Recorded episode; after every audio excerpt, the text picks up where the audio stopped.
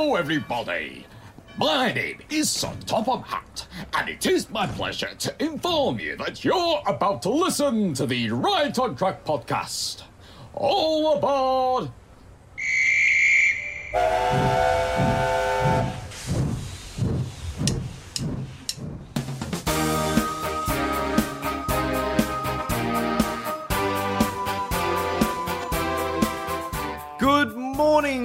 Evening, good afternoon, greetings and salutations. Welcome to the Right on Track podcast. My name is Connor Jonas, but I am never joined alone. Arriving right now with the wonderful Caroline, the cricketer and critic himself. That that would be me, would it? Tom Parry? Is that me? Yes. Hello. Uh, Connor, it is so good to be back with you, and of course, it's also good to be here with my good pal Tom Denham. Hello. Hi, Denham. It's good to be here. Always good to be here. But it is not just the three of us. We are now joined by the wonderful musical maestro himself, Headmaster Hastings. Hello there. Hello, listeners. How are you going today? Oh, I'm I'm I'm doing good. It's it's it's very hot, but it's a good day. It's hot in Canada. Seriously? Yeah, but but that's like it's Oh, saying yeah. cold in Cool. Australia. Which, which it is today. Hmm, actually, it it is winter here. Yeah. it is it's cold in Australia today. So opposite sides of the world, but we are still joined by one thing, and that is our love for the little blue tank engine and the many stories around him. Yes, this is the Right on Track podcast where we cover everything Thomas and Friends and the Railway series. And in episode 35 today, we're going to be covering three wonderful episodes. Parry, what are they? Well, Connor, today we're going to be covering from Series 5 the stories Baa, Put Upon Percy, and Toby and the Flood. I enjoy all of these stories enormously. I'm very much looking forward to talking about them. Fantastic. So, I guess we should get right on into it, shouldn't we? Uh, I guess we should. But um, yeah, before we do jump into our very first story, I think it's uh, probably worth introducing Headmaster Hastings to our listeners who aren't familiar with the Maestro. And um, yeah, as we've done with all our guests, asking, you know, everything we can about him. So, Hastings, we begin by asking all of our guests, um, where did your love of Thomas and Friends originate? Um, I think like most people, it it started when I was very young. Uh, you know, I I watched the the, the tapes. I I mostly grew up with seasons three to five, and a lot of which is being covered in this episode actually. And yeah, like like my my uh, my appreciation for Thomas started when I was when when I was like three or four. Yes, like it does for oh, most people, really. Hastings, do you have a earliest memory of Thomas or a fondest memory of watching the show growing up? Oh, my my earliest memory, I think, is um, uh, what's the the season three episode? Um, uh, uh, Trust Thomas, I think.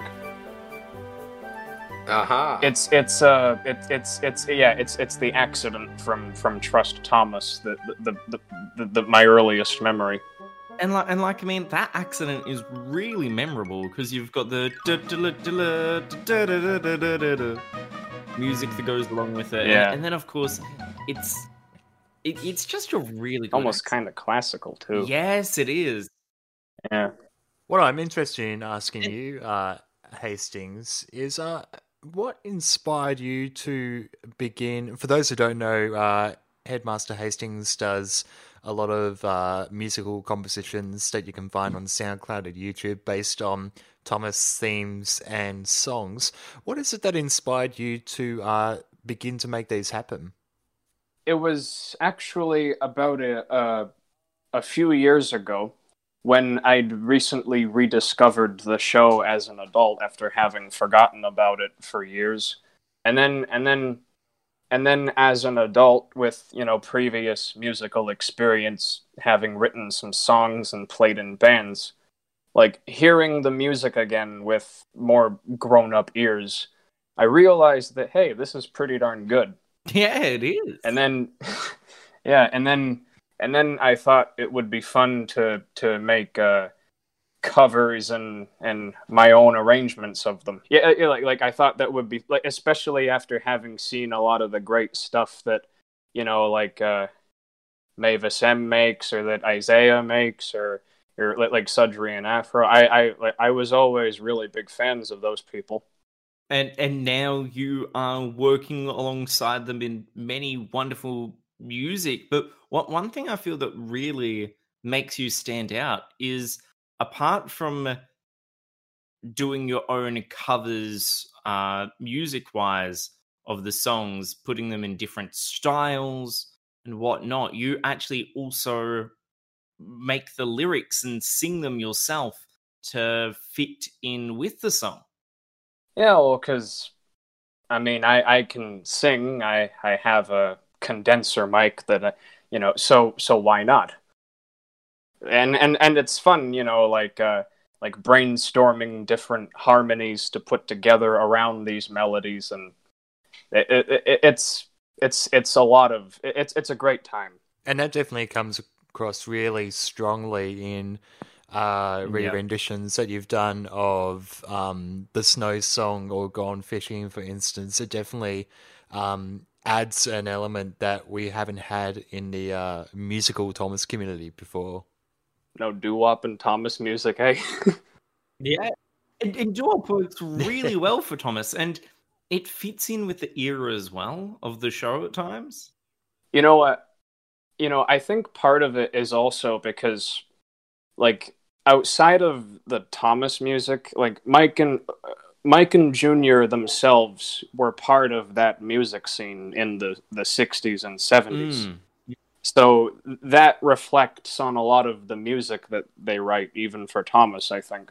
Mm. Even with all the synths and whatnot that the show has, it does have the sometimes 60s theme. Like a, a perfect example is Percy's theme it's got a very uh, doo wop tune to it. I feel. Yeah, I think it's kind of more like uh, like a traditional like like uh, like big band kind of thing. Mm. And especially James's theme. Like, I mean, if you want jazz, it's James. Yeah, that suits uh, James's character too. He's got style. He's a cool cat. He's got pizzazz. You like jazz? Fantastic. Well, from that, we'll move on to our first clip and first episode of the day, which is Baa! Exclamation point.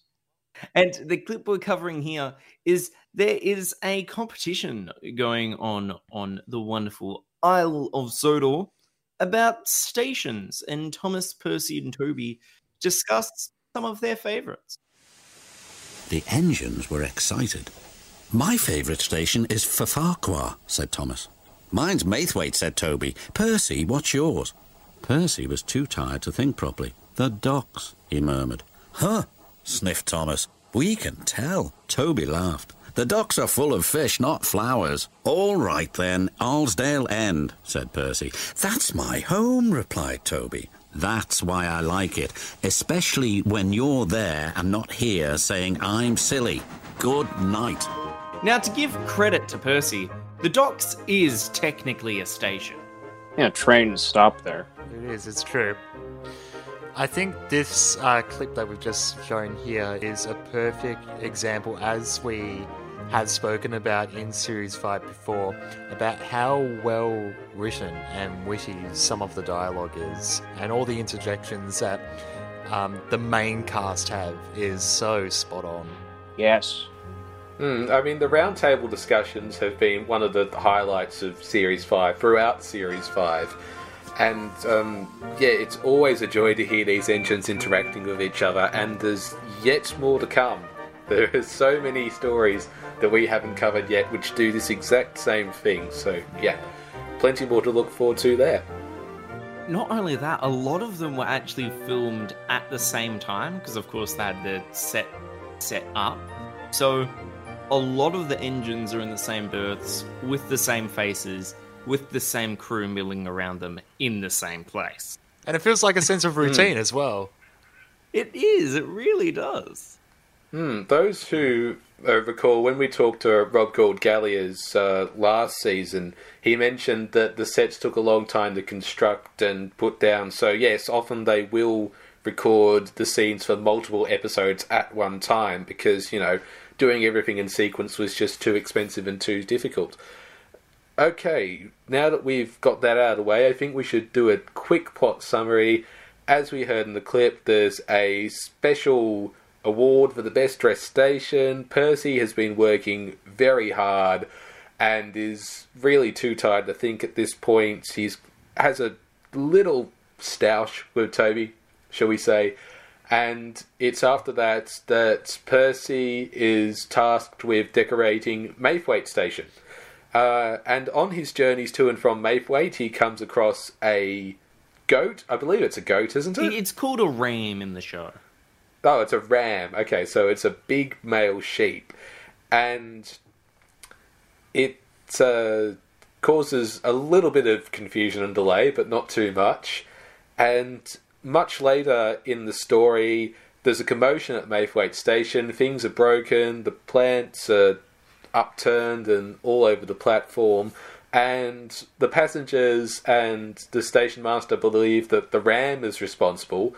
But as it happens, it was not the ram's fault. It was the fault of three naughty schoolboys. Hmm, who had been vandalizing the station, which is actually inspiration for this story. For when uh, David Maidment, um, a friend of the show, and provided many of season five's stories and inspiration. Officially, he is the railway consultant for Series 5. Yes, yes, yes. When David Maidment was the railway consultant for Series 5, uh, at his time as the station master at Aberbeeg, um, when a ram inhabited the disused Llanhilleth station, um, who attacked any vandals who trespassed into his new domain. Ha ha ha ha ha. Hmm. And that is one of my favorite things about this episode on how the ram has got such a personality despite not saying a word and only being really seen twice, three times if you include the end of the episode. Thinking about this, Thomas, um, as a TV series, definitely has some strong animal characters. Like we think about Gremlin the dog. We have uh, Mhm. Donald's duck, Dilly. Yep, champion the bull. Yeah. Uh, Bluebell the calf. Yes, let's not forget her. Yep. All these, like, honestly, despite being a show talking about talking trains, they do their animals really well. Mm, um, the vocal performance is less so, but let, let's not get into that right now. We don't discuss the vocal performances of the animal. I don't want to hurt her. Ah, absolutely terrifying at times. But yes. Um now there are a few interesting things about this episode. Um one note I would like to point out is it has begun one of the longest running discussions here on the podcast. Aha. Yes, it has. during the roundtable scene and the discussion you just heard in the little audio bite there, Thomas refers to his favorite station for Farquhar. Now, at the very early beginnings of this podcast, we had a long discussion about this, about the pronunciation. Now, H- Hastings, how do you pronounce uh, the station that Thomas stops at in the beginning intro credit scene of the episodes. Uh, Farquhar. There it is. That, is. there we are. So Hmm. Hastings only pronounces the the one F rather than the two. Um, It's I merely a believe stutter. that- Well, because I- I- I that's what I've heard. like in other places.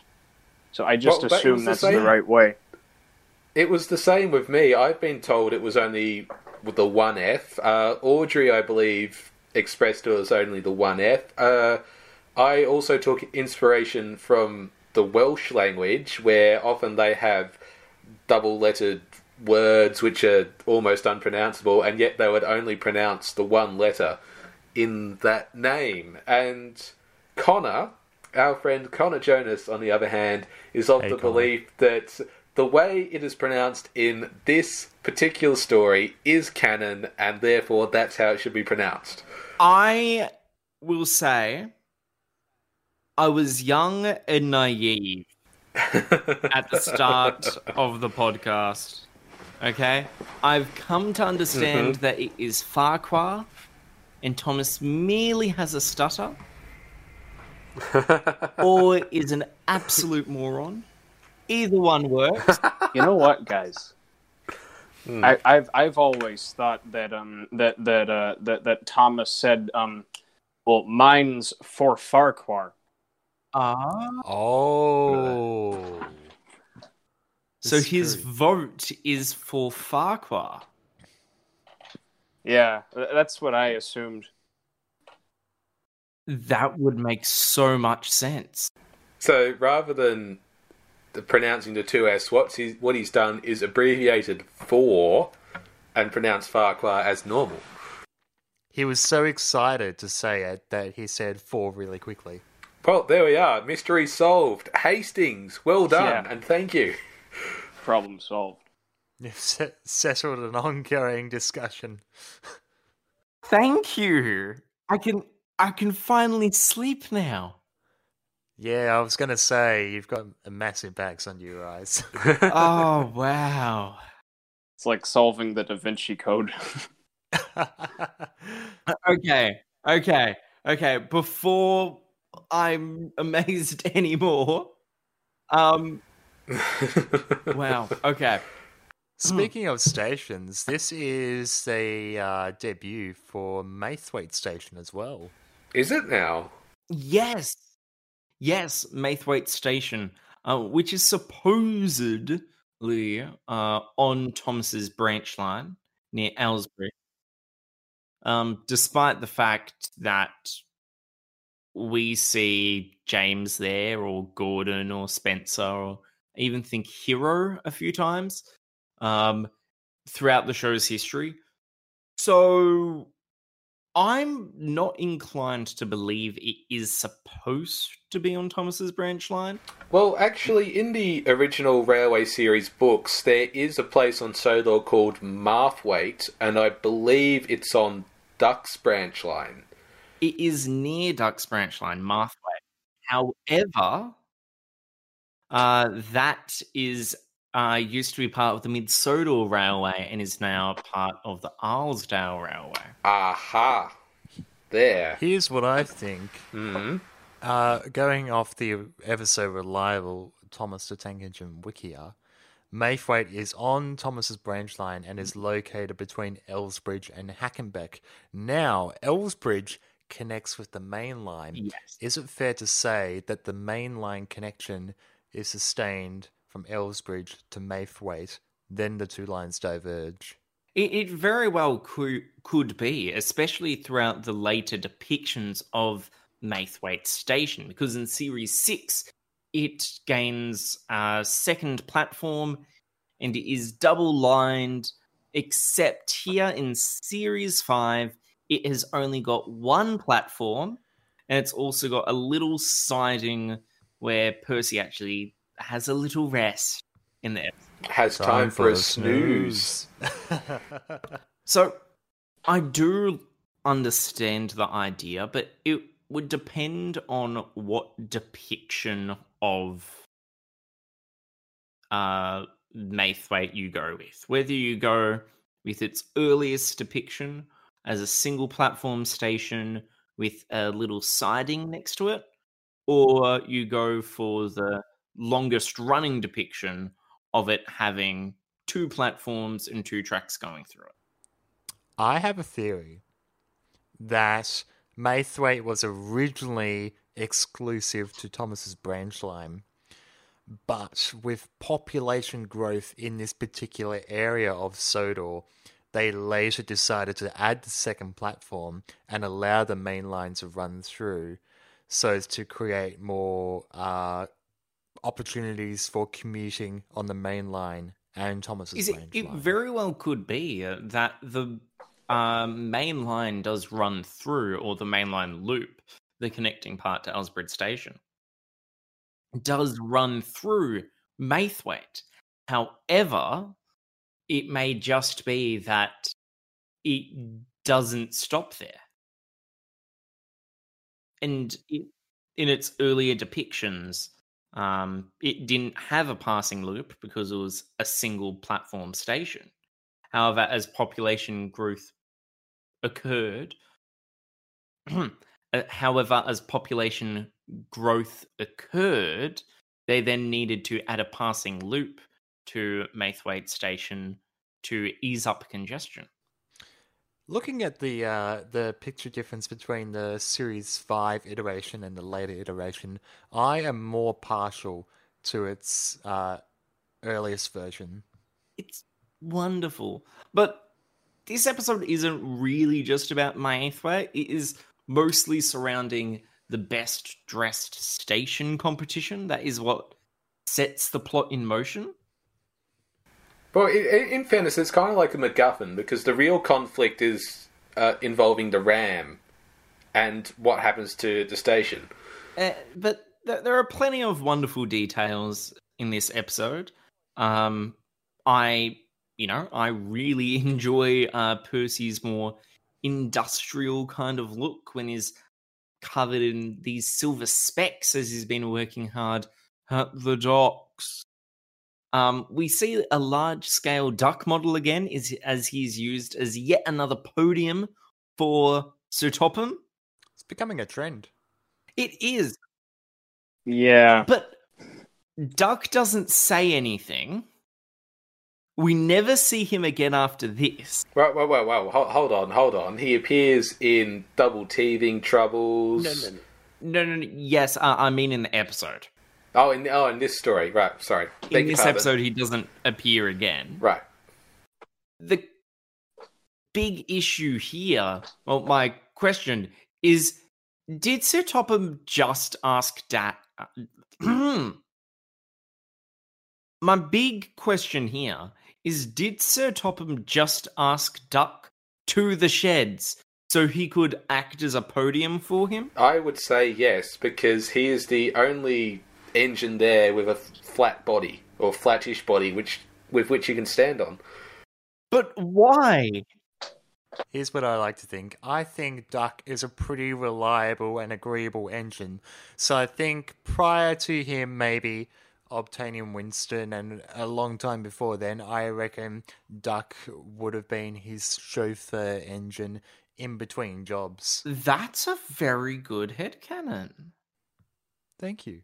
And, it would make sense, especially because uh, Duck working on the Little Western, of course, would, would have some more time with Oliver, Donald, and Douglas working on it.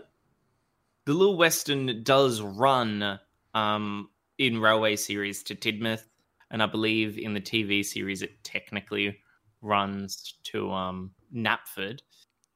It, yeah, it does kind of make sense, like like the idea of of the Fat Controller using Duck kind of as like like like a valet on on the rails.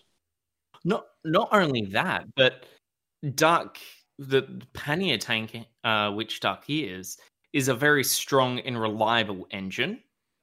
It's also very light, so Duck could very much go anywhere on the island with standard ga- gauge rails without any issues. I also think too that like like like the Fat Controller and his uh, assistants like like standing on Duck is is probably better and probably safer than than than than what he did uh, previously. Like uh, in in in the first four seasons, he he s- stood on a on a barrel. Yeah. Ba- ba- barrel isn't really that safe, but a barrel of oil, yeah. And speaking from experience, standing on a steam engine is probably not the most uh, best place to be, um, but it is handier. Uh, I am an engine cleaner, so I have yes, reason to be yes, standing. yes. on there. Thank you for Uh, clearing that but- up. Uh, but it is handier when they have side tanks to Hmm. stand on. Hmm, as Duck does. Now, um, of course, we have the deliberation at the sheds.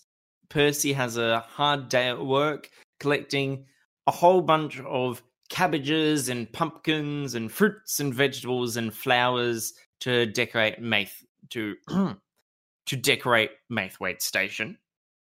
Uh, Percy spots Harold along his journey, uh, where there's a little bit of continuation. Sorry. Percy spots Harold along his journey, where there's a little bit of continuation with Percy and Harold, or Percy and Harold's race. Uh, all the way back in series two, was it? Yep, that's right. They first were introduced to each other in series two, of course, in the story Percy and Harold. it? And it's amazing that we're still getting these references all the way back then. Hmm. where Percy then encounters the troublesome Ram, Hmm. who was just milling on the track, and thankfully the driver was able to lure him or her out of the ra- way. Actually, it would be a him, wouldn't it? Yeah, it would be because uh, rams generally are male. Yes, it's in the name Ramp. Yes. I don't know what you are talking about. Now, uh, when Percy reaches Maithwaite Station, the station master knows of the ram already. And I want to know the story there. well, um, I imagine that he's caused trouble before. He's done, you know, um, well, well, the story is from the station master is that this ram is always hungry. I mean, if you surely e- on a place like the island of Sodor, where the population is so small, you would hear a story about a ram who eats always and eats anything. It sounds a bit like me. I don't know, Connor. Maybe it's just because you're a city slicker and I'm a country boy. Who knows?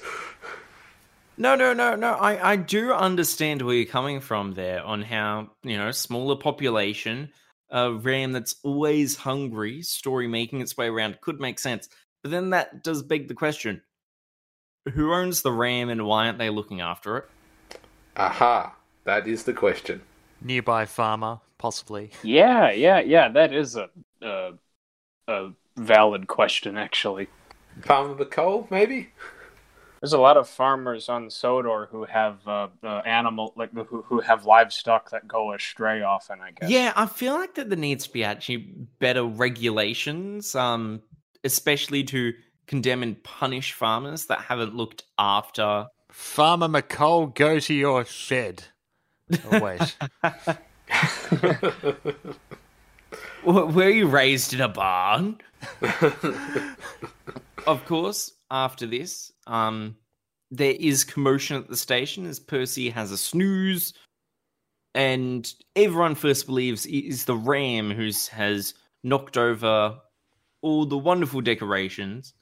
However, the ram isn't to blame here. It is three troublesome schoolboys who the ram has imprisoned inside the waiting room Never underestimate a ram. which I absolutely adore on how not only has this ram got attitude, it's smart. and it's got a social conscience. Exactly. It, it's an upstanding member of our community. I think though maybe also the ram probably thinks that he owns the place. Yeah, it's his station now. Ah, yes, that's a possibility. Oh, They do. Cats own wherever they are. It's inherent nature of the cat. and then, of course, end of the episode. Happy ending. If by happy if by happy ending you mean the fat controller gets his hat eaten, happy ending. uh, Maithwaite Station wins the competition, and the Fat Controller uh, gives a pumpkin to the ram as a thank you gift in a big ceremony, and the ram is very patiently behaving until Harold knocks the Fat Controller's hat off, and the ram then eats it. Uh, what I particularly love about that scene is when Harold's flying in, the Fat Controller's minders, who are usually always standing either side of him, hold on to their caps, whereas the Fat Controller just has this really surprised look on his face and his top hat just flies off. Which, of course, continues a gag in the show when a ram eats the Fat Controller's hat, which Yes. first appeared in the series one episode Henry, Edward, and Gordon, or whatever order it is pronounced in. Edward, Gordon, and Henry. Edward, Gordon, and Henry. I couldn't have messed it up more. Now, there is one thing I dislike about this episode because it's got a, it's, it's got a wonderful plot. It's got great, you know, character, uh, beautiful sets. I especially love season five Maithwaite. However, it feels too short to me. That's interesting because I'm of the belief that it almost feels too long. It kind of takes a long time to wind up and get to the good part of the story. I think just enough happens. Yeah, I kind of think it's it's like compared to some other stuff in the season, this episode kind of feels like a like like a like a throwaway kind of afterthought. Mm. Mm. Uh, I'd also argue that it's kind of got this very early Thomas vibe to it. It almost feels like it's an adaptation of an Awdry story, even though it's completely original. Yeah, it does have that kind of feeling with you know the the sass that Percy gives Toby and the the the the bits about the the the kids who are mm, causing trouble. Like yeah, uh, Yeah. And then, of course, it being based on uh, the true story from David Maidment, mm, Mm. it, it does feel like a very railway series story. But even in that case, like, I, I feel that Baa exclamation point doesn't feel as engaging as other stories. Uh, case in point, put upon Percy, the next episode uh, that we'd review, that has got so much in it. However, it is in the same time frame, and Baa exclamation point feels like it takes a third of the time. I quite like the idea of it being, I guess, um, lower in grandiose scale, and as you guys coined, very railway series s. Because you've got to remember that this is the first series to deviate away from the Awdry source material. So the creative team are probably being very deliberate in the sense that they don't want to stray too far from that too soon. So they've got a good measure of these epic stories, but they've also got these really kind of nice subtle stories in there like this one. yeah, it's definitely like like smaller scale and, and kind of more underwhelming compared to the others. But I don't think it's bad. No, it's definitely not bad. No. Mm, mm, definitely. Well, okay then, Hastings. What are your rankings for this episode? It's good. It's not really my favorite. It, three out of five, I guess. Three out of five, which would be a six out of ten. Brilliant. Denim? Hmm. Well, I'm a man of few words. Um. Hmm. I'm gonna give it a six as well. And yeah, I, I'm going to agree. It, it's a six out of ten. It is a good episode. It is by no means a bad episode. It's a quaint episode, much like the very station Maithwaite. Okay, that just leaves me to give my rating then. Um, I have to say, I enjoy it a lot more than everybody else does. So on this occasion, um, I'm going to give it a 7 out of 10. I do enjoy it quite a bit. I think that the conflict between Percy and Toby, it feels really tacked on. So it, feels kind of out of place in the grand scheme of the story and all that. But it's still one I really enjoy. I do enjoy how it's paced, even though it is really slowly.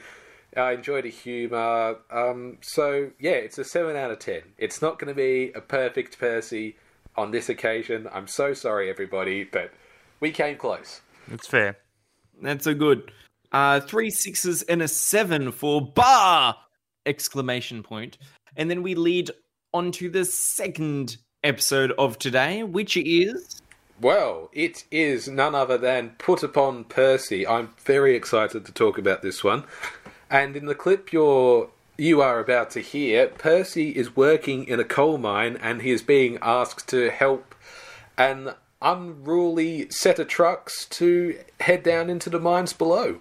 The trucks are stuck on the mechanism. All they need is a good shove. We'll do it right away.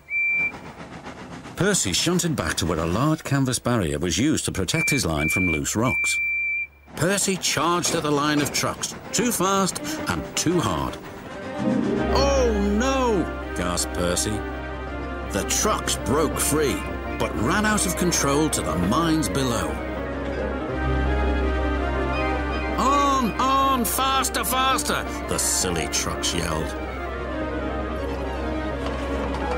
Then there was trouble again.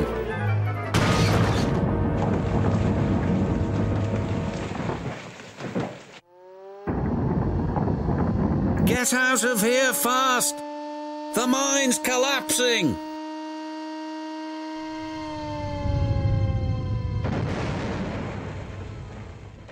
Hmm, I wonder whether that canvas barrier will help later in the story. Who knows? Hmm.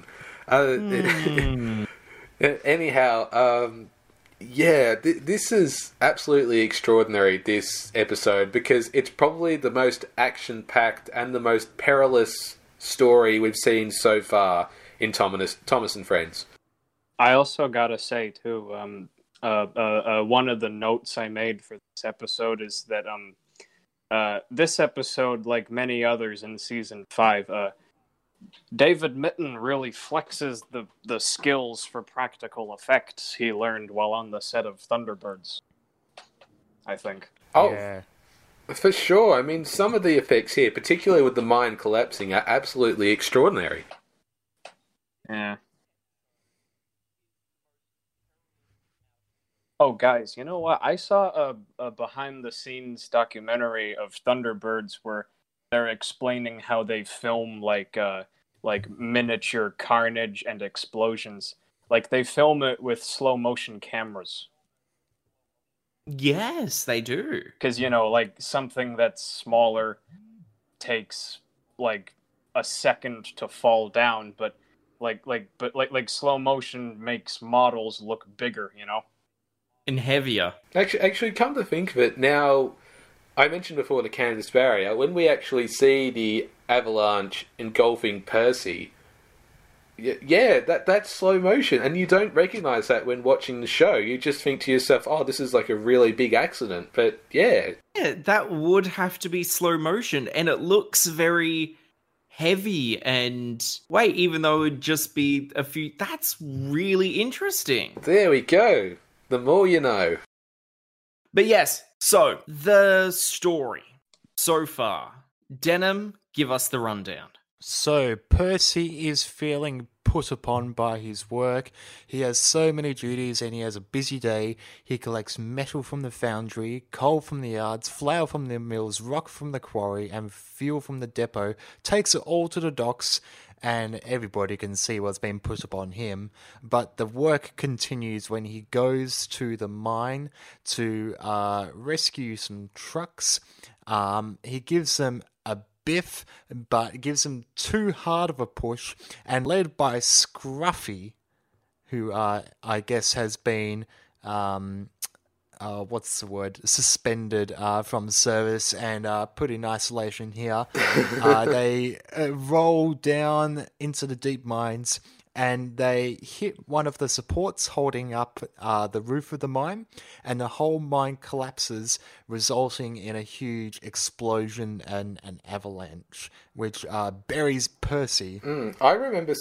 I remember seeing this episode on TV many, many years ago, and it's this particular crash, you know, Scrappy running into the pillar, the coal collapsing on top of him, that has stuck with me through all these years. I remember it very vividly as well. It's one of those episodes that sticks with you, and having seen series live when it came out on TV, it was definitely one of those ones that kind of sustained in my early uh, memories of what you could call new Thomas. Mm.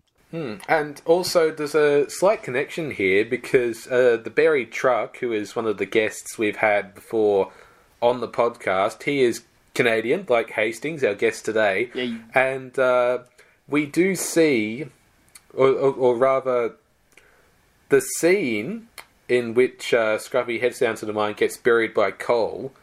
That's the inspiration for the buried truck's online username because he becomes a truck buried in coal.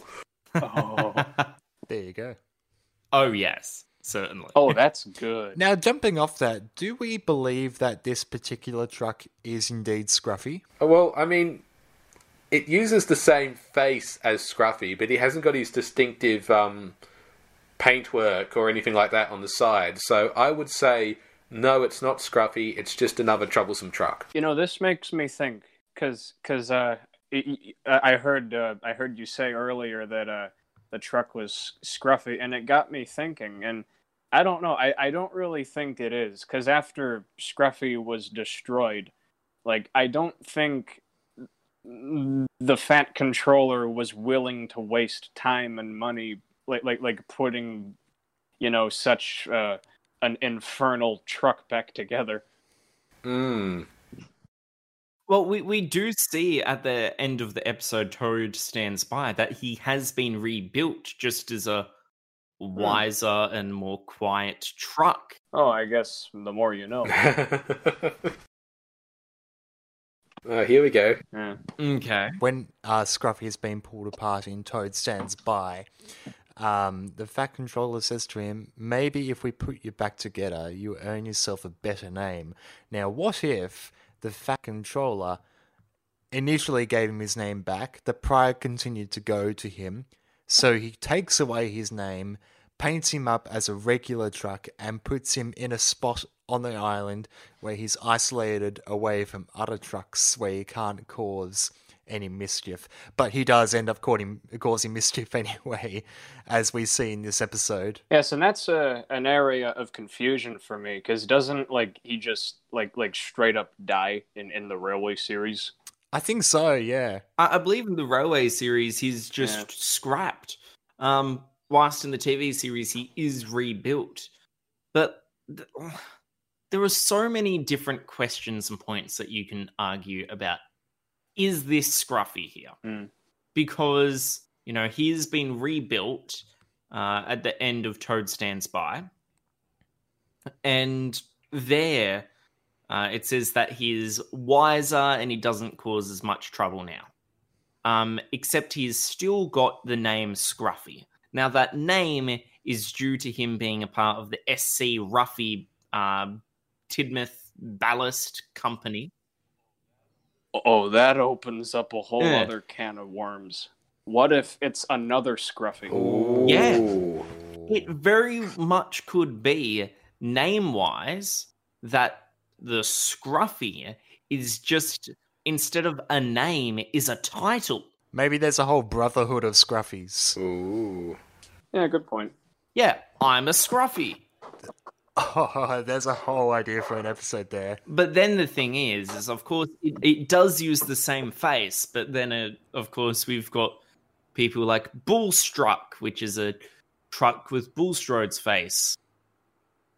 Mm. So, you know, it, there there comes a time when you need to draw a line between, hey, this is a show that have only got so many faces for the trucks, and and Scruffy's face, you know, Hmm. they've got multiple masks of that face which they can use in this episode. Yeah, Scruffy's different too because it's one of the trucks that that they actually bothered to give a name and its own character. Yeah.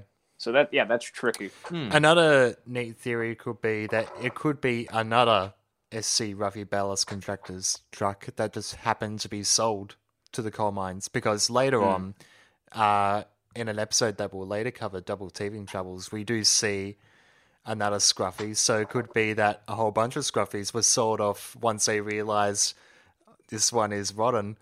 Uh, so they quickly got rid of them and got new ones. I like that idea very much because the idea that a ballast company, we you know, whose very existence and whose very role is to provide ballast to the island of Sodor, will only have one truck is just quite frankly ridiculous. ha- having a bunch of scruffies. Of course, then that brings in the idea that technically, uh, would all these scruffies then be considered twins or brothers because they do have very similar, the same, similar faces between all of them? One has two teeth, the other has Yeah, one. yeah. Uh, because you know, a company uh, privately would have built them all roughly at the same time, and therefore the Scruffies, as they're known, could have very similar faces, such as Bill and Ben, Donald Douglas. Yeah, that makes sense. And there's no reason that they have to be twins. Can be more than two, which I kind of like. A- And then, of course, once there's one truck that has been pulled apart, that would be that would bring up the idea that hey, maybe uh, our initial batch of scruffies is now not fit for original work. So the scruffy we see that is rebuilt is just the second batch of scruffies, and Yeah. a whole bunch of the old scruffies were sold off to other companies. And maybe at Hmm. the end of Toad Stands By, when the narrator says Scruffy has learnt his lesson, maybe rather than that being the original Scruffy, maybe it's another Scruffy who's maybe been a fly on the wall, observer to the situation, and he's Mm. going, I'm not going to mess with that Great Western engine. Or, or maybe the scruffy who's learnt the lesson is the SC Ruffy company who were shirking their responsibilities in man, in maintaining their truck. Does that mean that the person who is, I guess, the manager of that company has the surname Ruffy? Simon Charles Ruffy. Yes. Oh, okay. I'm gonna write, go away and write some fanfic after this. but uh, uh, enough about a singular truck. Yeah, how long have we been talking about this? a, a good ten minutes. Now, um, of course, after this scruffy lookalike has caused the mine to collapse, there is an eventual landslide, and Percy needs to quickly run away. But Well, well, it, it's more than that, Connor. I mean, we, first of all, there's an explosion of coal dust, which Percy gets hit in the face with, and then the avalanche start, and then the rails start buckling beneath him. In fact, he starts sinking into the ground, and then, of course, there's that canvas barrier, which I've been talking about, uh, which he and his crew are able to hide under, and they get buried under that, and it um, it is after the rescue that uh, the Fat Controller hears how brave and how resourceful Percy was in the situation, and he rewards him with a new coat of paint at the works. And that is something he doesn't mind being put upon him. Indeed. I think Percy seriously has like a lot of his best character moments in season five. So Absolutely. I, I mean, there are more stories devoted to Percy in season five than there are any other character in any other series. Yes. At least from memory. Yeah. yes, series five is very much Percy's time to shine. That it is. He gets the best crashes. He gets the best character arcs. Yeah, like I mean, how many accidents did he have in series three, series two? Series two, I think he had five accidents. So there, there was um, actually what was there? So he took the plunge into the sea. He had treacle dropped on top of him. He ran into a cart of lime. Uh, he was perched up upon a truck, and I'm missing one. Oh, that's right. He ran into the uh, coal Hmm. bunker. He also got covered in jam. Yes. And treacle. Yeah, that yes, that was in series three. Oh yeah, right. I was I thought you were talking generally about Percy's misfortunes. But Percy is a very unfortunate engine. Actually, I reckon if we went back and looked at all the stories, Percy would probably be the one who's had the most accidents overall, with James a close second. Mm. Yeah. Mind you, Thomas would be up there as well. really gives new context to the title uh, put upon Percy. Yeah. It really does, yes. I have a feeling that David Mitton favours Percy uh, to be pitted in the most perishable of accidents. Pitiful Percy.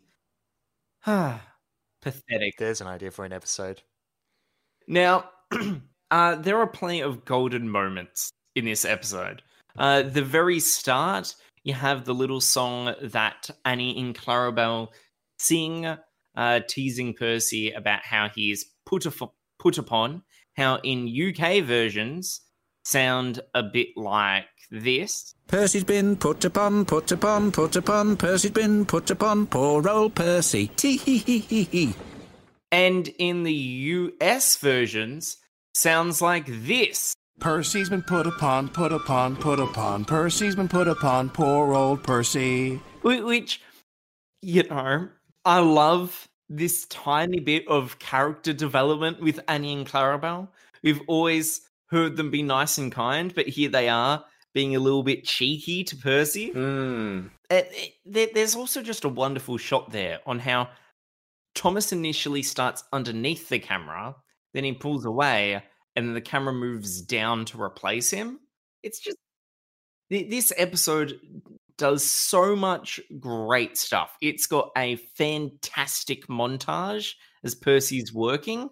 And then, of course, it is got the wonderful sets of the coaling plant and mine. Uh, Actually, one thing we haven't addressed yet this coal mine, this is the first time we've seen a coal mine on the island of Sodor, isn't it? not not entirely true because um it was seen in Trouble with Trees. So that that was like a coal plant, I believe, rather than a coal mine. True, but it is actually the same uh place, same set you can see where Thomas is when Percy first arrives at the mine. What I like about the set particularly is that it feels so far removed from the very pleasing aesthetic of the island of Sodor that we know.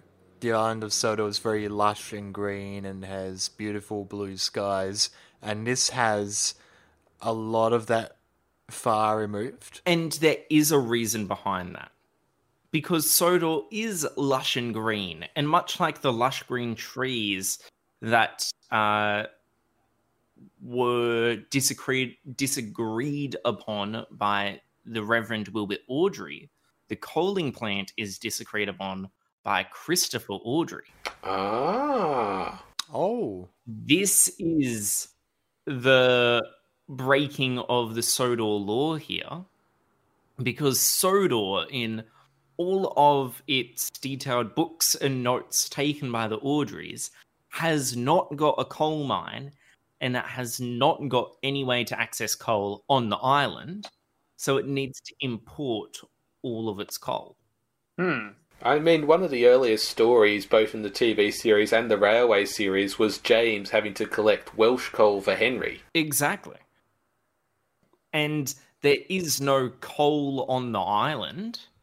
I like I, I sort of understand Welsh coal because that implies that Welsh coal is special and it may not be on the island. But no, they need to import their coal from the mainland in railway series lore. But here we are in the TV series with their own coal mine. So either this mine has recently been built in more modern day alternatives, and it was just previously undiscovered. However, due to the size of it, I feel that they may have just rewritten history here. Yeah, they've definitely rewritten history. Coal mines don't like that, don't just pop up overnight.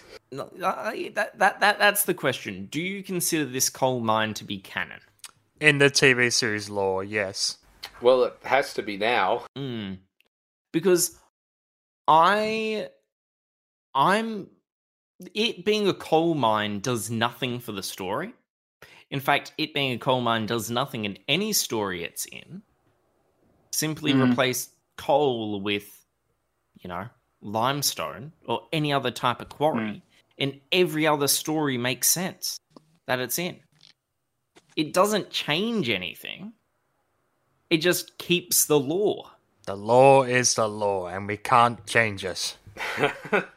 Unless there's wibbly wobbly timey wimey stuff, but we're not getting into that. no, that's not the podcast to talk about this sort of thing. So, um, I, I don't I don't think that um, that that the TV series is part of the same canon as as the Railway series. I mean, i it's the same source material, sure, but it's it's a I think it's an entirely different piece of media altogether, wh- Hmm. which which has its own rules, I guess.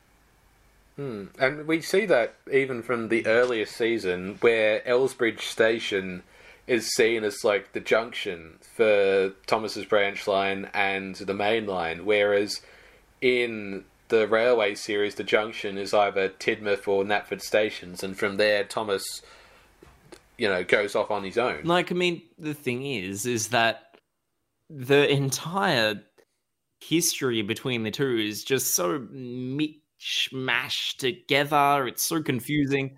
It, it- Yes. they're parallel universes, honestly. Hmm. Things happen in different orders. Yes. Yeah, but I, I- I- yeah, that's how I've always reasoned it. Because because because they're incompatible together. Now, um, of course, we have now reached the crux of this episode, which is the great, great climax of the collapsing Mhm. mine. Whew. So, who wants to give a rundown as what happens here? Because Ooh, this. Haven't I done that already? like, like we sort of have, but it is so, so Harry. detailed. Uh, okay, so in intricate detail, here's what happens. We have Percy who pushes a bunch of trucks too hard. They sort of.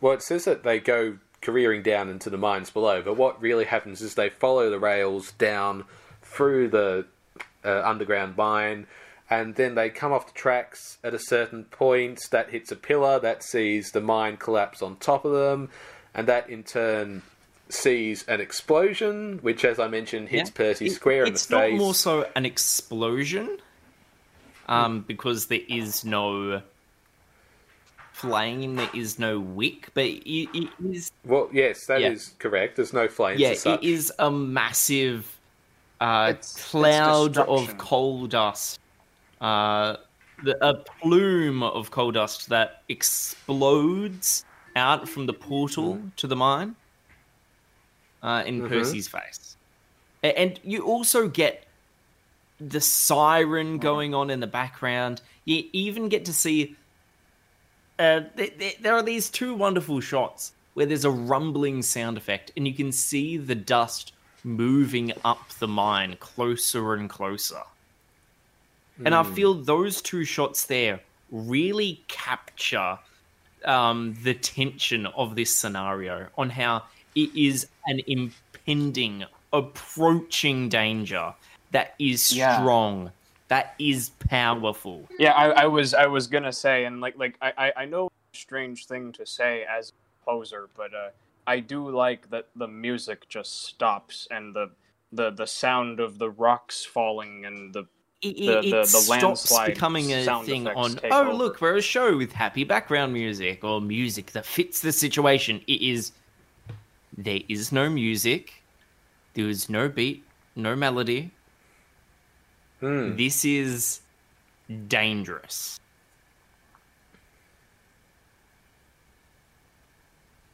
And that reminds me of something that, that John Williams said about about film scoring Absolutely. is like it's knowing where not Now, to of music. course, as the coal dust ex- escapes the mine, the ground starts to give way around it and a landslide occurs.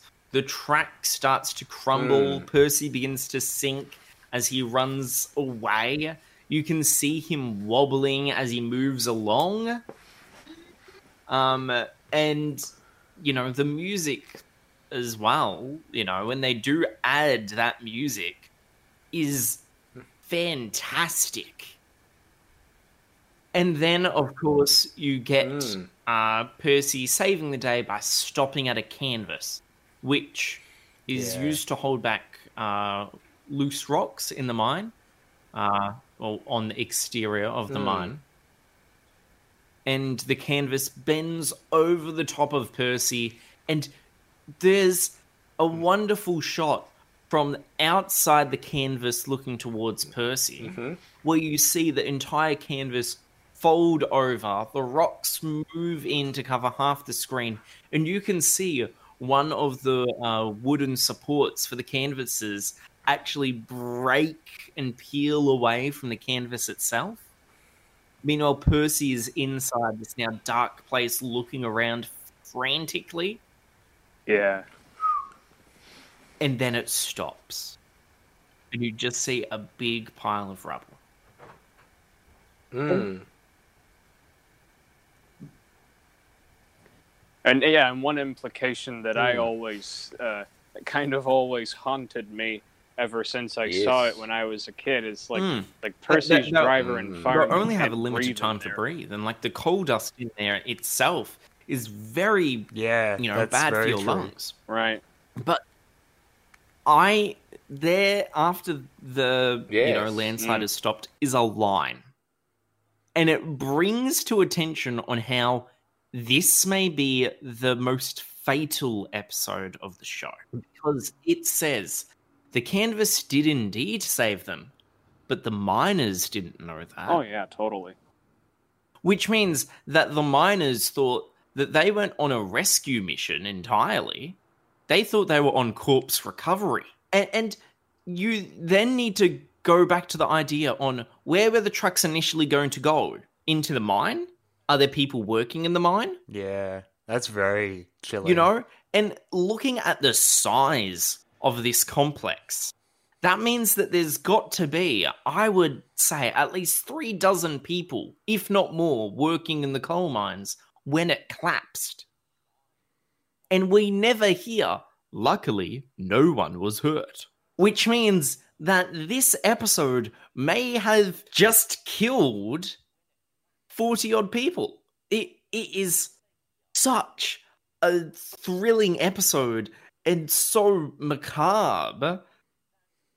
Except we don't get to hear their story. We hear the story about Percy, who, you know, nearly became scrap metal. Yeah, it's very macabre, isn't it? This episode uh, it is fantastic, okay? It has got the macabre tone, but it's only there when you actually think about it. Be- be- because it, it it's only when you go, hang on, those trucks were supposed to go somewhere, and that goes. Oh yeah, this is such a fun episode to watch. It is one that I used to watch on my Series Five DVD over and over again, It's a lot of fun to watch. and I adore it. Um, and that is why I'm going to give it a ten out of ten. Oh, starting off strong. Yeah, very strong. And you know what? I'm going to follow Connor. I'm going to give it a 10 out of 10 as well. Uh, I think really the only couple of niggles I have are that one, just like Baa, it takes a very long time to work its way up to the good bit, and also when the trucks are making their way through the mine, it sort of reaches the end of the set, and you can see a uh, yeah, yeah, the light Hmm, the light. up there. But other than that, you know, Or other than or is is that the truck realizing its fate and he goes, I see the it's light. possible. But no, otherwise it's a peerless episode, so yeah, it's a 10 out of 10. Even though it does take that time to reach the climax, the time leading up to it is still fantastically done. That montage was so enjoyable. well, Parry, I'm gonna follow on after you and say that this episode has everything. It has that awesome montage at the start with Percy going about all of his jobs, and you get to see so many places on Sodor. You have some wonderful interjections at the Roundhouse again, and you have a spectacular uh, crash and a series of incidences that have a real sense of impending doom. But there is a happy ending. For that reason, I'm also going to give it a 10. Hastings. Oh yeah, uh, I I do really like the the montage at the beginning. You know, it's good to see the engines be engines. You know, and uh, I thought that I was going to give this a nine out of ten at first, but but uh, but talking with you guys uh, kind of changed my mind. I, I thought at first that the canvas barrier might have been a plot convenience, but then I thought about it and realized, well, that's probably like a like a, a a, a safety uh, a precaution that a lot of mines have anyway. So, yeah, I, I think it's a 10 out of 10. Okay, so this is history Yes. we're witnessing here because this is the second story that we've given a 10 out of 10. all true. And not only that, Yes. okay, because the first story that um all hosts agreed on 10 out of 10 was the flying kipper. Yes. But not only that, these are four people who have given it a 10 out of 10. Yes, even our special guest is in agreement with us, so there. It's a good episode. Go watch it. Yes, absolutely. so, in the current standing of right on track history, Put Upon Percy is the highest rated episode. Yes. Wow. And I feel on that note, we need to move to our musical interlude, which is actually written by our guest host himself. Hastings, would you like to introduce it? Yes, uh, this is my cover of a really useful engine, which is done, uh, which is based on the TATMR version and the original version. Fantastic. Let's give it a twirl.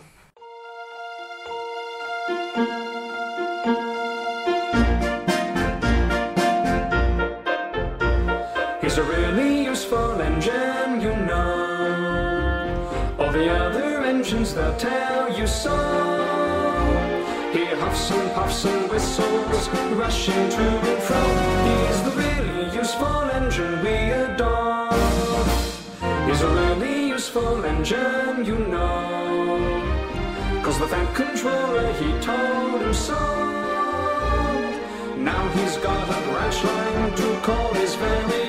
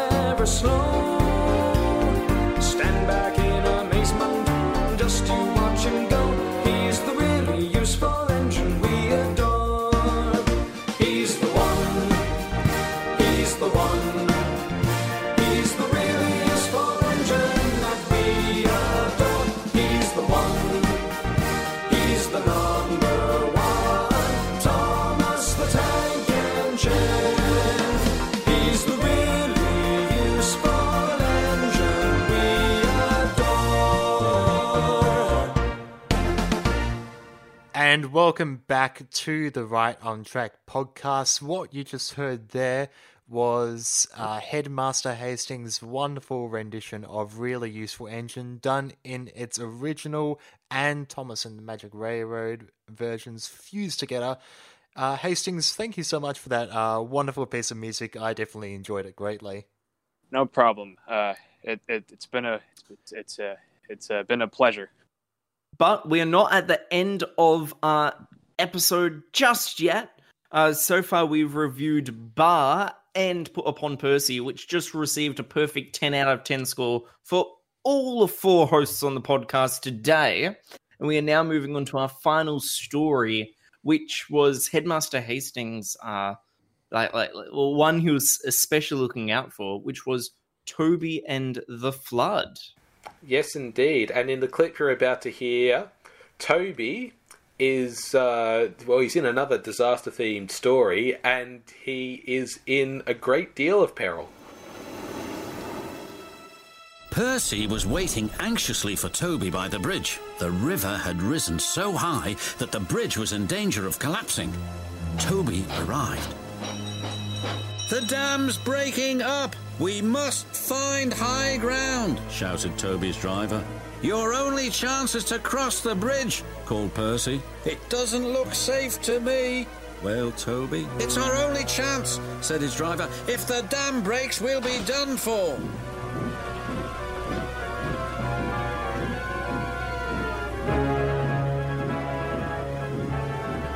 Toby was halfway across the bridge when disaster struck.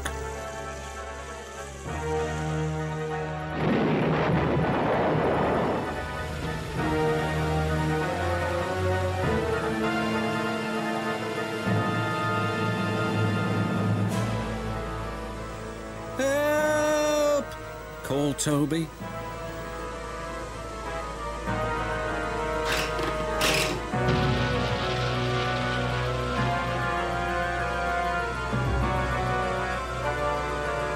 We'll follow him on our line. It meets the river further down.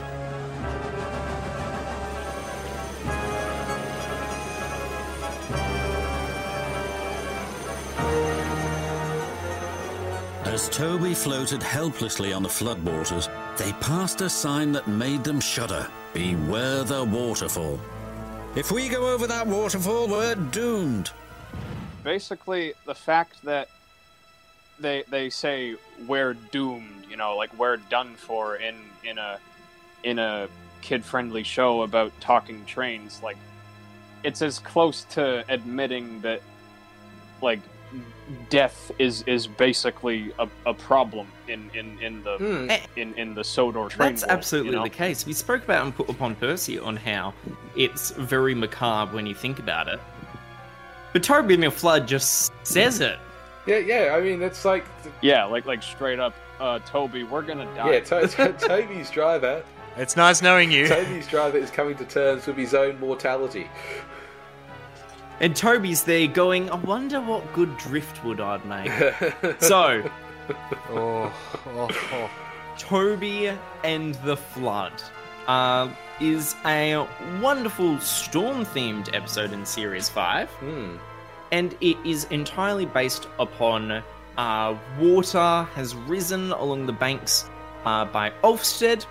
It is still raining. A flood occurs, a dam breaks, and what happens afterwards? It is an absolutely thrilling episode with fantastic practical effects. Um, it has got a brilliant music score, brilliant camera angles, fantastic sets. It is a really enjoyable episode to watch. Oh, for sure. The, the visuals in this story are among the best, not just in Series 5, but overall. Yeah, the moss on the rocks and the the, the water, like like uh, like like how fast it's flowing. You know, it's windy. Yeah, it, it, it looks really good. Mm. So, uh, the episode opens up uh, at Ulfstead, uh, where How do we you know, it's Ulfstead? Add a guess. um we don't entirely know. Um, yeah, add, I guess. It, it's supposed to be the same location uh, seen in uh, Thomas and Percy's Christmas adventure slash mountain adventure. Hmm. Um, the the town they saved in the mountains, Right. which would make sense for there a dam to be up in the mountains. Mhm. Uh, but yes, uh, it is raining everywhere. Rain, rain, rain, wet, wet, wet. Whi- Which, yeah, the, seeing these images, living in Australia, having just come off one of the worst droughts in recent memory and a huge bushfire season, I kind of envy the residents of Ulfstead at the moment. Uh, Very much so. Um, and it's just that opening scene because a whole bunch of Thomas episodes they start very much with you know oh it was a wonderful day on Sodor and oh what a great day. This one opens up in, in a very much cold open by going it is wet It's a very bleak Mm-hmm. opening. everything um, is already bad Yes. Yeah, and it's going to get worse. uh, sets the tone. Hmm. Not your average Thomas episode. Mm. Not only it's almost like a uh, Greek tragedy, if you think about it, on how most tragedies, um, they, you know, start okay and they go bad. Take Romeo and Juliet. However, Greek tragedies start where things are bad. For example, Women of Troy by Euripides. And then they get worse. This episode opens up with it is wet, it is dangerous, water along the uh, bank, uh, riverbank, has just risen, and you see Percy and Toby looking miserable as they're covered in rain, and that's just at the start of the episode. Speaking of Yeah. rain, uh, I, I I just have to say that like I do really like that this is still like like the classic series, you know, like before they they copped out with uh, with with uh, like filters overlaid the footage. Like they're actually Oh. getting like in this episode and in Cranky Bugs, they're actually getting the set wet. You can see Yeah. water like like dripping off of, of surfaces. Hmm. Yes. It is so well done. But um of course it is raining and Toby has been sent to investigate the dam. Uh, he cro- he crosses an old wooden bridge on his way to the dam. Um, and then when he reaches it, Harold is there investigating it with him. And as he's crossing the dam, uh, the dam starts to break apart. Water begins to leak through the moss covered bricks, and you know the the music amplifies uh, as the strings and brass go up in notes as each individual stream appears. The music in this episode is phenomenal. Like like the way that like um like like like Mike and Junior like like do something really cool here that uh, uh like like like something similar to what Hans Zimmer did in the score Dunkirk, where it sounds Mm. like like it sounds like the music is modulating higher and higher and higher and higher and higher, but like uh but but uh but but but but uh but musical notes go in a loop.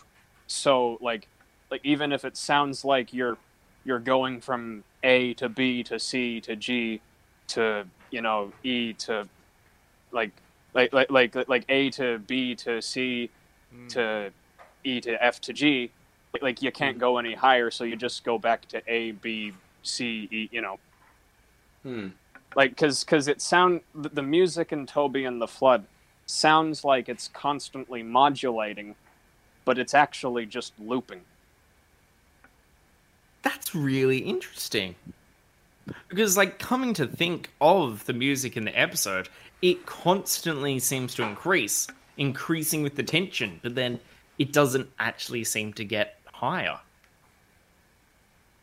That's really interesting. Thank you, Hastings. yeah and that's like a pretty common like auditory illusion that composers use in horror movie soundtracks to to try to you know uh uh demonstrate rising tension you know Hmm.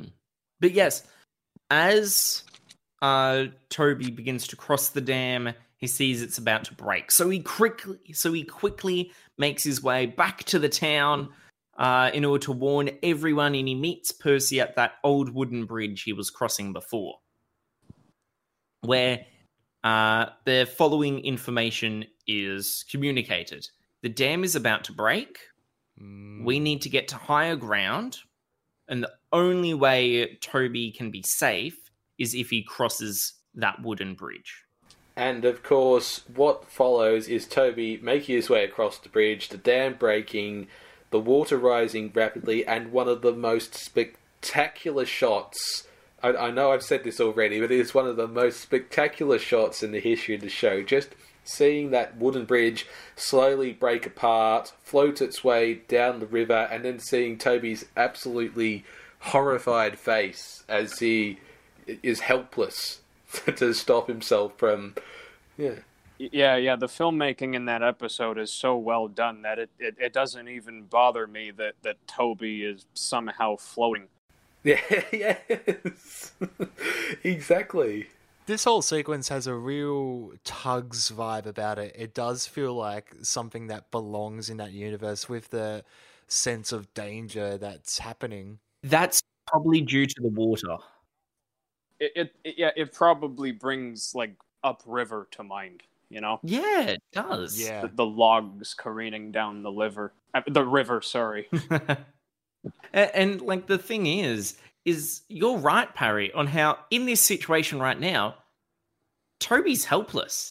He can't do anything to change his situation.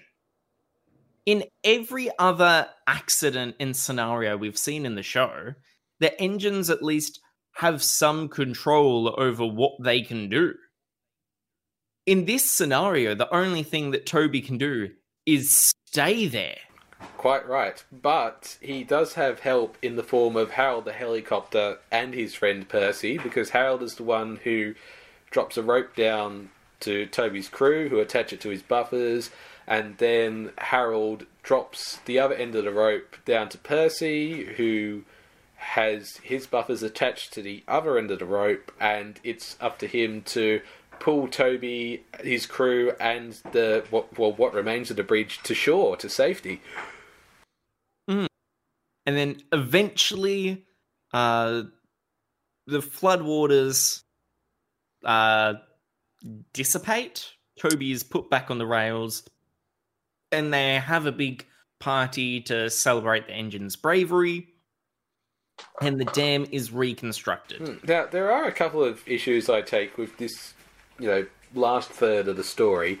One is um, how could. How is it possible that Percy can pull Toby back against, you know, the floodwaters and his weight and the water that's on the rails? And the second issue is when the story concludes, Percy remarks to Toby, I don't know whether I could have been quite as brave as you. Didn't we just cover in this very podcast another story in which Percy was quite brave?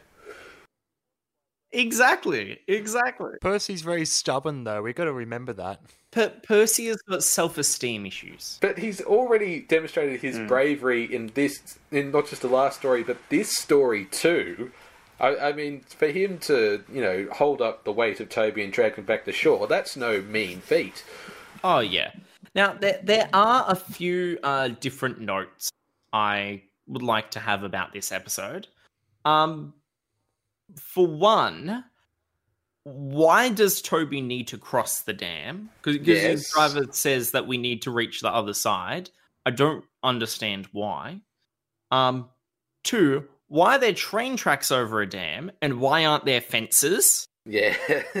because literally Toby's driver is one misplaced step away from literally swimming with the fishes. yep.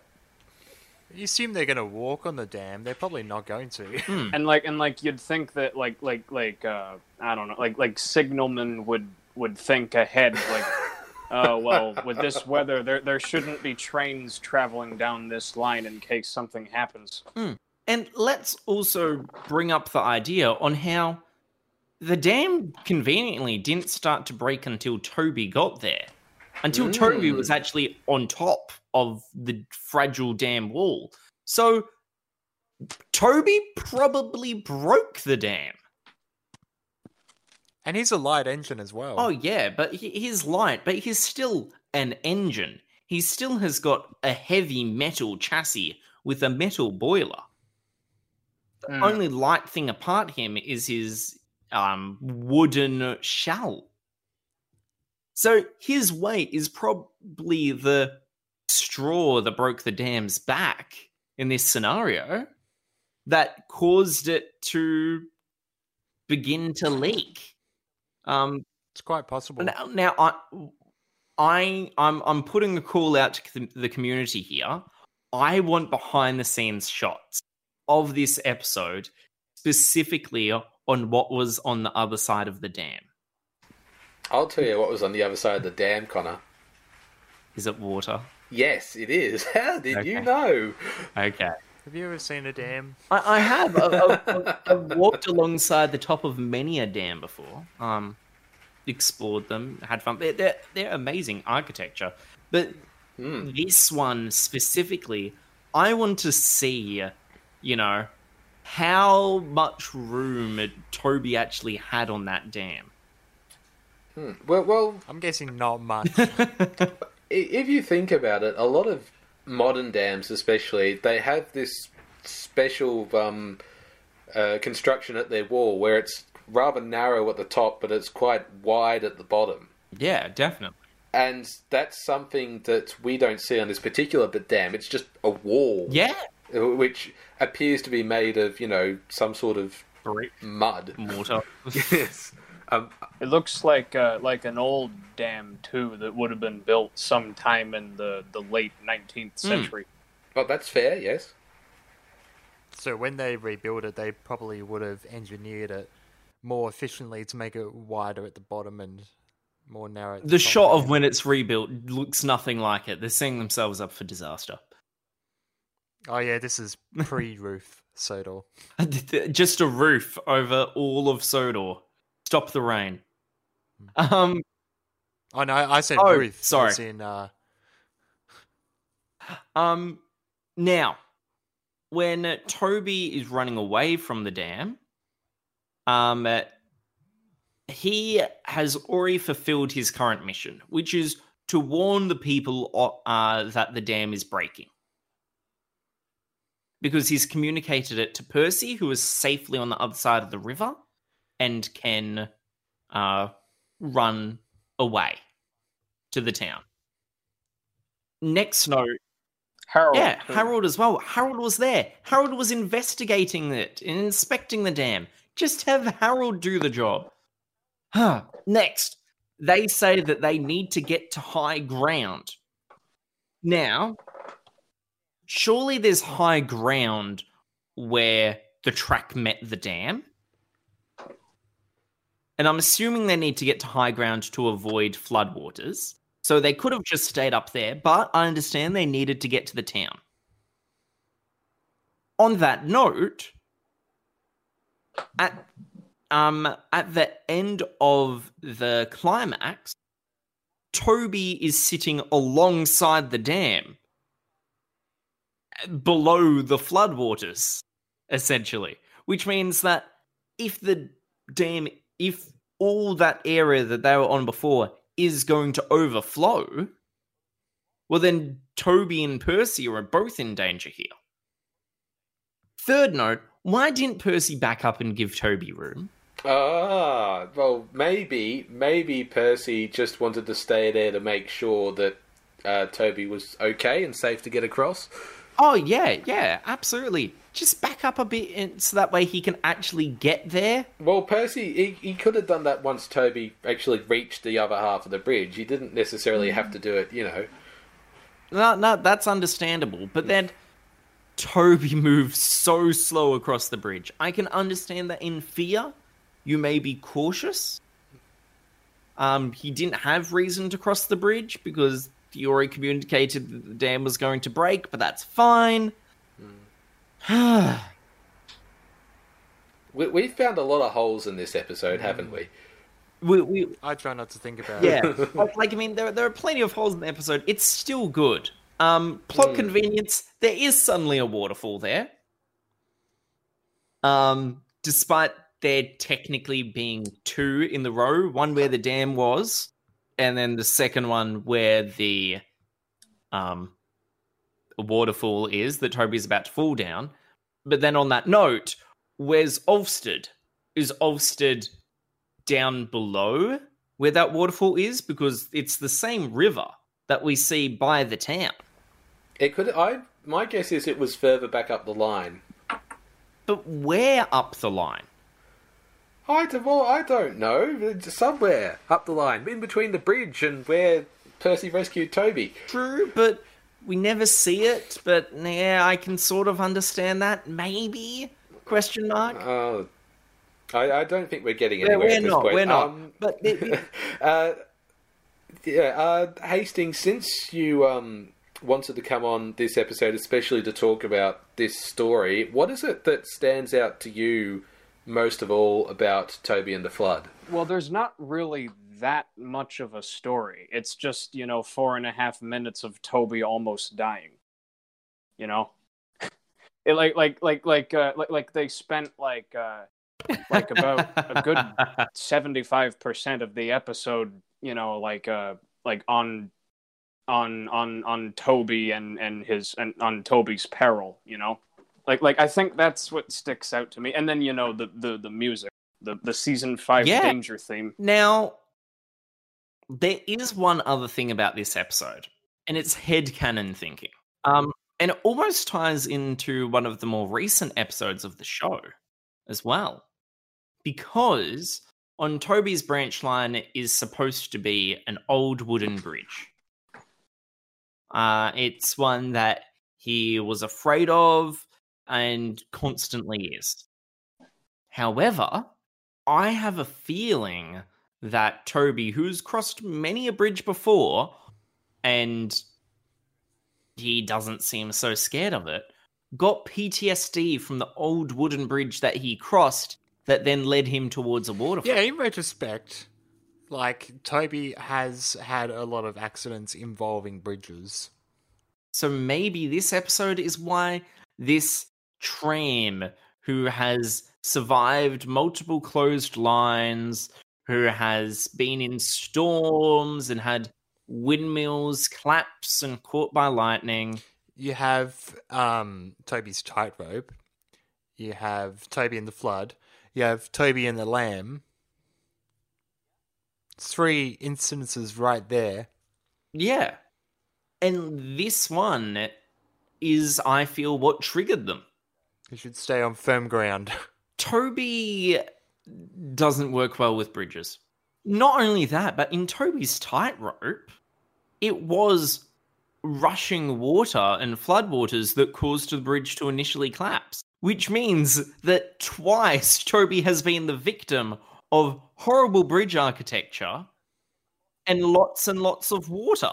By this point, he's probably going, "Oh, not again." But you also need to keep in mind that this bridge is very, very uh, close and downriver to a dam.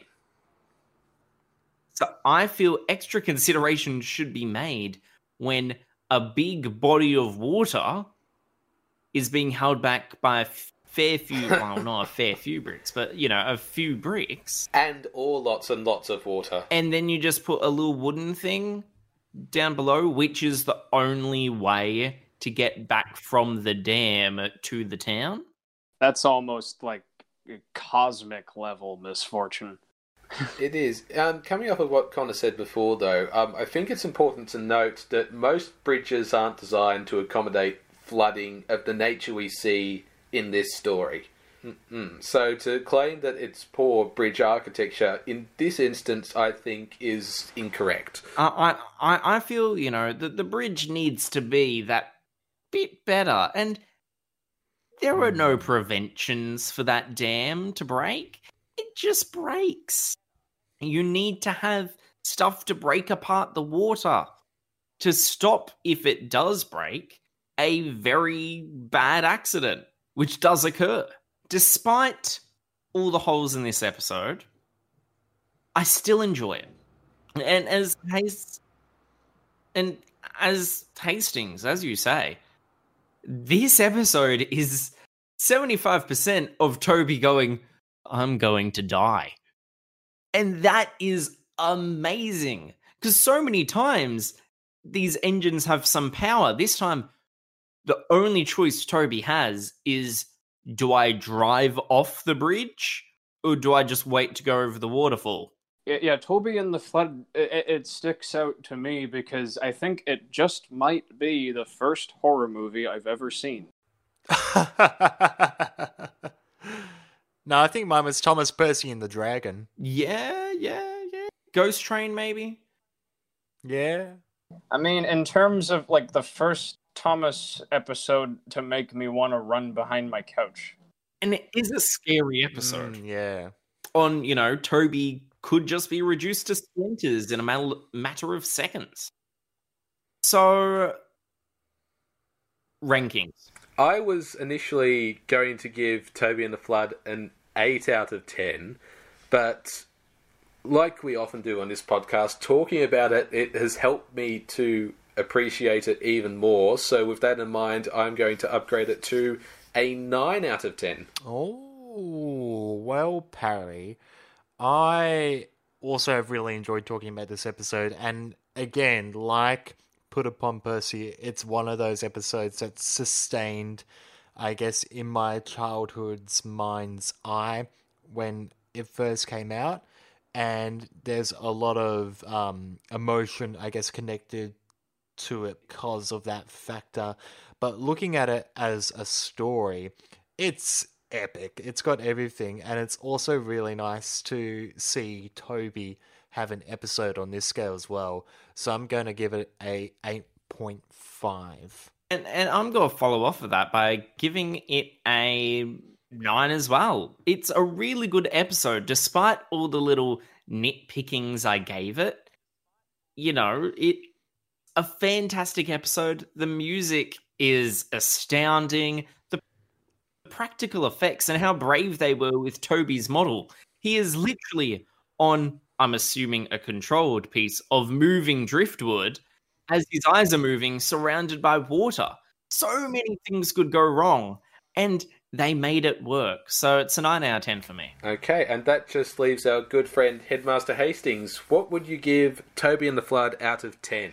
Yes, well, uh, granted, you know, it's full of holes and, you know, uh, logic errors, but it's I, I think it's very entertaining. Uh, the shots are really good. The the drama is really good. The music is really good. Um, I I give it a eight a eight point five out of ten. So we've got two nines, two eight and a halves. So yeah, it's a solid it's a solid episode. So it uh, averages out to about 8.75. That it does. Look at you, big brain Connor. Oh, He's got those big brains. He eats those big brains. I've got a brains. calculator. That's what I've got. now, I'm afraid that brings us to the end of episode 35 on of Right on Track. It has been an absolutely amazing episode. Uh, just for clarification, what have we covered? Well, today we've covered the stories Baa, per- Put Upon Percy, and Toby and the Floods. All absolute. I, I know this is a cliche in this podcast, but they are absolute classic Thomas stories, and I'm very happy that we've finally got around to covering all of them. Yes. And of course, we made history today with a 40 out of 40 score Yes. uh, Put Upon Percy, which is absolutely unheard of and amazing. that it is. When will it happen again? We don't know. That wouldn't be possible without our wonderful guest host here, Headmaster Hastings. Thank you for having me, guys. It's it's been a pleasure. And it's been a pleasure for us as well. We've had an absolute blast having you on the podcast. Um, here's hoping we can have you on again sometime soon. Yes. Um, of course, if you want to see what Hastings has been up to, you can find his Twitter and his SoundCloud and his YouTube channel uh, in the little uh, description information box of the podcast. Uh, Hastings, is there anything you want to quickly promote? Uh, yeah. Well, um, I got a, a an album of 12 of my vocal covers on Bandcamp. And uh, yeah, it, I guess I guess that can be checked. The Strawberry Grove sessions. Fantastic. Uh, we'll be sure to make sure that that is in the description box as well. And we'll see you guys next time where we will be covering another bunch of Thomas episodes. What will they be? Oh, those stories will be uh, Haunted Henry, Double Teething Trouble, Stepney Gets Lost, and Toby's Discovery. It's got a spooky theme, the next story. Cry, a, a fair few spooky little events. But until that hmm. time comes, I'm still Connor. I'm still Parry. I'm still Denham. I'm still Headmaster Hastings. And this has been the Rail Track Podcast. Adios, guys. Fare thee well. Hooray.